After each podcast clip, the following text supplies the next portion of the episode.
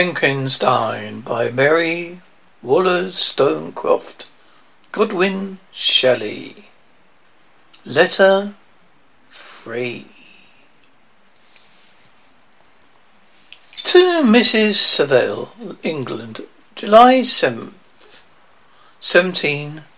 My dear sister, I write a few lines in haste to say I am safe and well advanced in my voyage. This letter will reach England by a merchantman now on its homeward voyage from Archangel, more fortunate than I, who may not see my native land, perhaps, for many years. I am, however, in good spirits. My men are bold and practically firm of purpose, nor do the floating sheets of ice that continually pass us, indicating the dangers of the region and towards which are advancing, appear to dismay them. We have already reached a very high latitude, but it's the height of summer, although it's not so warm as in England. The southern gales which blow us steadily towards us these shores, the shores which I so utterly desire to obtain, breathe a degree of renovating warmth which I had not expected. No incidents have hitherto befallen us, but sh- should that would make a f- figure in a in a letter. One or two stiff girls is bringing of a leak or the accidents which the spirits and navigators scarcely remember to record. I shall be well content if nothing worse happening happened to us during our voyage. Adieu, my dear Margaret. Be assured that for my own sake, as well as yours, I will not rashly encounter danger. I'll be cool, preser- prefer- preservingly, and prudent. But success shall crown my my endeavours. Wherefore not? Thus far I have gone tracing a secure way over the path of the sea, the very stars themselves being witnesses and testimonials to my of my triumph. Why not still proceed over the untamed yet obedient element? What can stop the determined heart and resolved will of a man? My swelling heart involuntarily pours itself out thus. But I must finish. Heaven bless my beloved sister R. W. Letter 4. To Mrs. Saville, England, August 5th, 17. So strange an accent has happened to us. I cannot forbear recording it, although it is more probable that you see me before the papers can come into your possession. Last Monday, July 31st. We're nearby, surrounded by ice. We're in the ship of all sides, scarcely leaving her the sub- sea room in which she floated. Our situation was somewhat dangerous, especially as we were compo- compressed around by a very thick fog. We called laid a hope, too, hoping that some change would take place in the atmosphere and weather. But about two o'clock, the mist carried cleared away, beheld stretched out in every direction vast irregular plains of ice was seen to have no end. Some of my comrades moaned, and my mind, oh mine, began to grow watchfully anxious thoughts. When a sudden sight suddenly Strange sight suddenly attracted my attention, diverted our solitude from our own situation.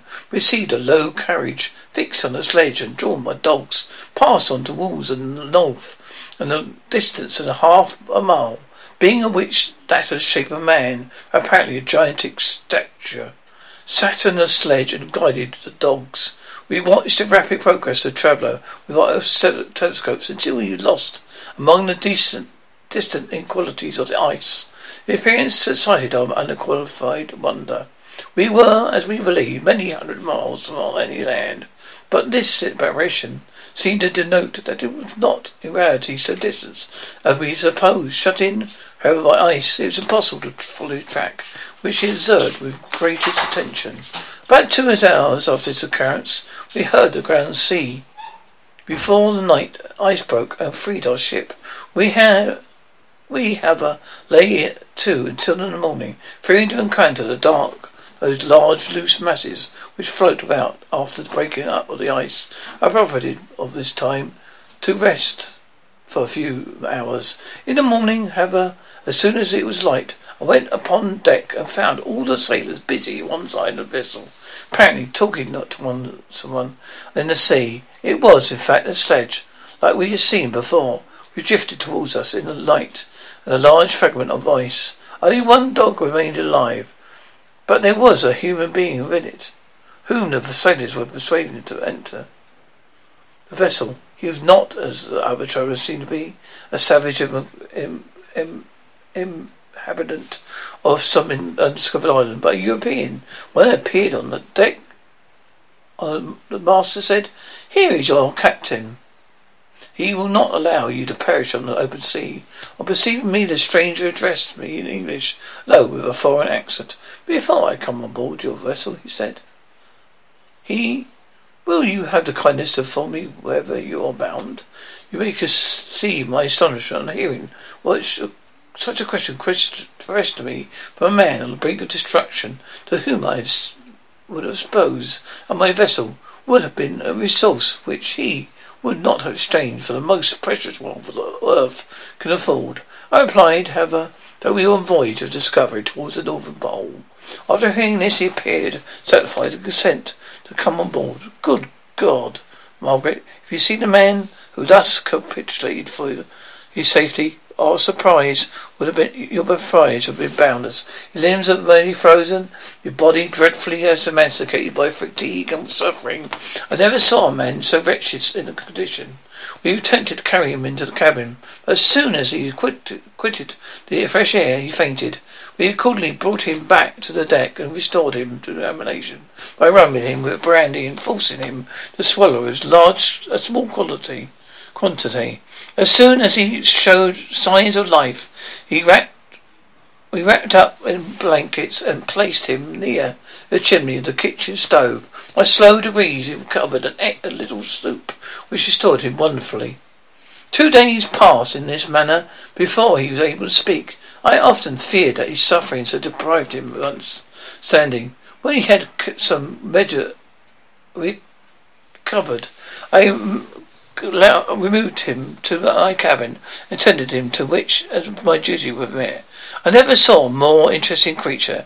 His eyes were in an expression of wildness, even though even madness. But there were moments when, if anyone performs an act of kindness towards him, or does him any most trifling service, his whole countenance is lightened up, as if it was with a beam of benevolence, sweetness I never saw equalled. But he generally melancholy, despairingly, and sometimes he gnashes his teeth, as if impatient of the weight of woes that presses him. When my great trouble was a little recovered, I had little great trouble to keep off the men who wished to ask him a thousand questions, but I would not allow him to be tormented by their idle curiosity in a state of body and mind whose restoration eventually depended upon entire repose.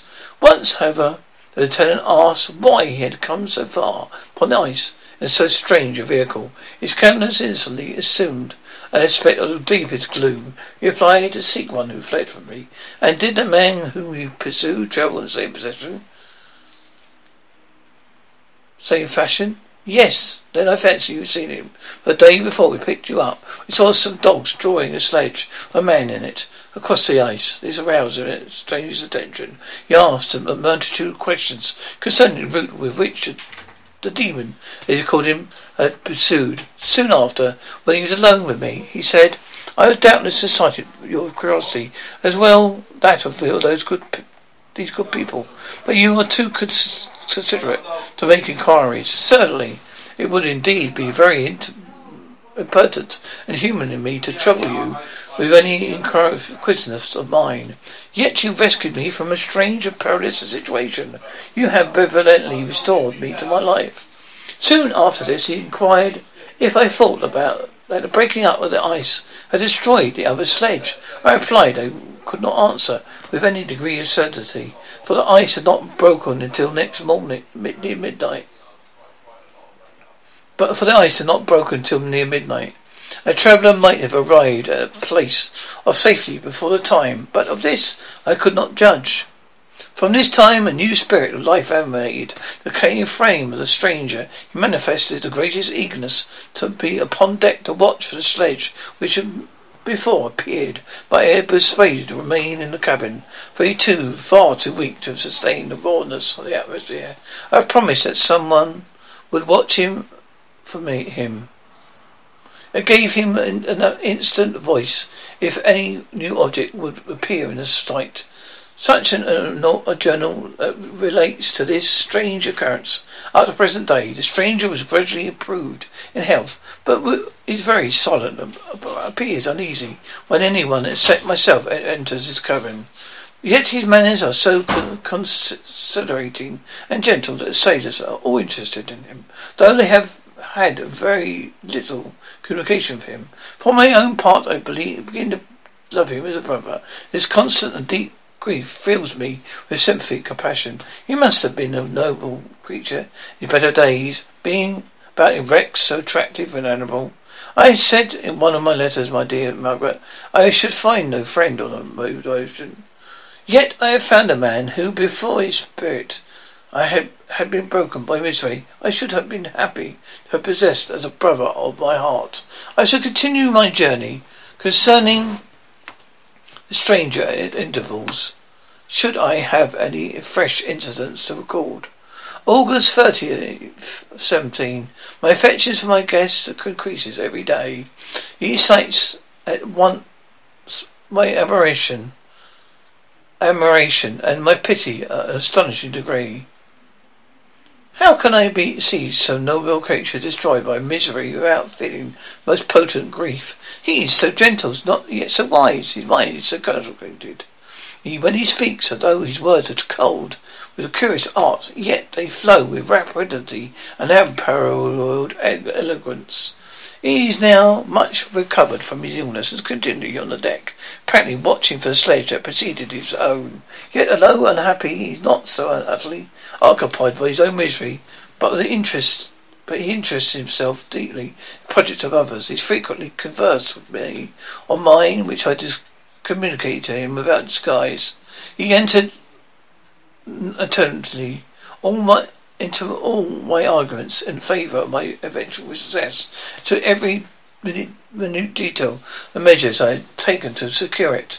Was easily led by I was easily led by the sympathy which he evinced to use the language of my heart, to give utterance to the burning amour my soul, and to say, with all the fervour that warned me, how I gladly I would sacrifice my fortune, my existence, my very hope of the furtherance uh, of my enterprise. One man's life or death were uh, what, but a small price to pay for the acquirement of the knowledge which I sought for the domination I should acquire to transmit of the eternal foes of our race. As I spoke, a dark gloom spread over my listener's countenance. At first I perceived he tried to suppress his emotion. He placed his hands before my eyes, before his eyes, and my voice quivered and failed me. I beheld tick- tears tickled fast between his fingers. A groan burst from his heavy breast from his heaving breast. I paused. At length he spoke in broken accents. Unhappy man, do you share my manners? Have you drunk and also the intoxicating draught? Hear me, let me reveal my tale, and you will dash the cup from your lips. Such words you can imagine. Strongly excited my curiosity, but the of the grief that seized him seized the stranger, overcame his weakened powers, and many hours of repose and tranquil Conversation were necessary to restore his composure. Having conquered the violence of his feelings, he appeared to despise himself for being the slave of passion and quelling the dark tyranny of despair. He led at me again to converse concerning myself personally. He asked me the history of my earlier years. Tales quickly told, but it awakened various trains of reflection. I spoke of my desire of finding a friend, of my thirst for more intimate sympathy with a fellow mind which had, had ever fallen to my lot, and expressed my conviction a man could boast of little happiness who did not enjoy this blessing. I agree with you, replied the stranger. You are unfashioned, we are unfashioned creatures, a half made up, if one or wiser, better, dear, and ourselves. Such a friend ought to be, to be. Not, do not lend us his aid of perfection professionate perfectionate our weak and faulty natures. I am sure I once had a friend, most noble human creatures. I am entitled, therefore, to judge respectively friendships. You have to, you have hope, and the world may before you. I have no cause for despair. May I have lost, but I have lost everything, everything, and cannot begin my life anew. As he said this, his countenance began, came expressive of calm and settled grief that touched me to the heart. But he, but he was silent presently retired to his cabin.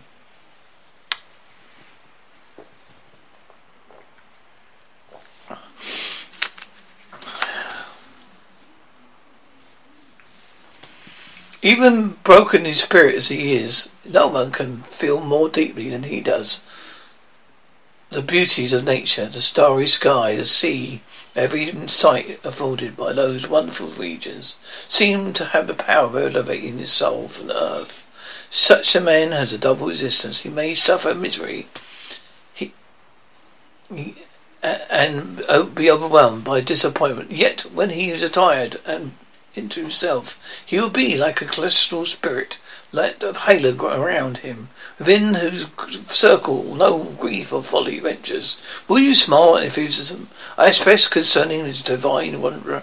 You would you not if you saw him? You have been tutored and I am refined by books and retirement from the world, and you are therefore somewhat fastidious. But this only renders you more fact to appreciate, yet strongly merits this wonderful man. Sometimes I have endeavoured to discover what quality is he possesses that elevates him so immeasurably above above any person I ever met. I believe it to be intuitive discernment, a quick but never failing power of judgment, penetration into the cause of things, unequalled for clearness and precision. Add to this facility of expression a voice whose varied in the tones about soul subduing music. August 19th, 17. Yesterday the stranger said to me, You may easily perceive, Captain Walton, I have suffered great and unparalleled misfortunes. I determined at one time that the memory of these evils should die with me, but you have won me to alter my determination. You seek for knowledge and wisdom, as once I did, and utterly hope that the gratification of your wishes may be not be suffered to sting you as mine was been, as mine had been.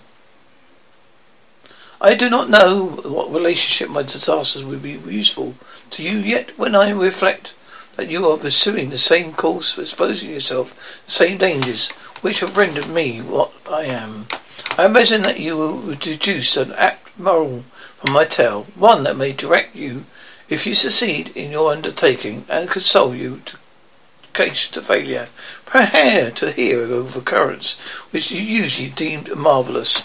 We, we are, were among the tamer scenes of nature, where I might fear to encounter you your unbelief.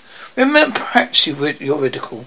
You may, but many things have appeared possible in these wild and mysterious regions, which evoke the laughter of those unacquainted with the very, very varied powers of nature. Nor can I doubt that, that my tale conveys a serious internal evidence of the truth of events which it is composed. You may, may easily imagine that I am much gratified to the offered communication. Yet I have not endured we shall review new his grief by recital misfortunes. I felt the greatest eagerness to hear a promised narrative, partly from curiosity and partly from a strong desire to ameliorate his fate, if it were my, in my power. I expressed these feelings in my answer. I thank you, he replied, for your sympathy, but it is useless. My fate is nearly nearby nearly fulfilled. I wait but for one event, and when I shall repose in peace. I understand your feeling, continued he, perceiving I wished to interrupt him. But you are mistaken, my friend. It is thus you allow me to name you. Nothing can alter my destiny. Listen to my history, and you will perceive how irrevocably it is differed to be is determined. He, he told me that what When he then told me he would commence his narrative next day, when I should be in leisure. This promise drew from me a warmest thanks. I was resolved every night, week, which I am not imperatively occupied with my duties, to record as nearly as possible his own words what he was related during the day. If I should be engaged, I will be at least make notes. This manuscript will doubtless afford you greatest pleasure. But to me, who know who know him, and who hear him from his own lips, heard it from his own lips, of with what interest and sympathy shall I read it? In some future day. Even now, as I commence my task, this full-toned voice swells on my ears, his lustrous eyes swell on me all the melancholy sweetness. I see his thin and ra- hand raised in admiration, while the ligaments of his face are eradicated, eradicated by soul within. Strange and harrowing must be his story. Frightful in the storm which embraced the gallant vessel of its course and wrecked it thus.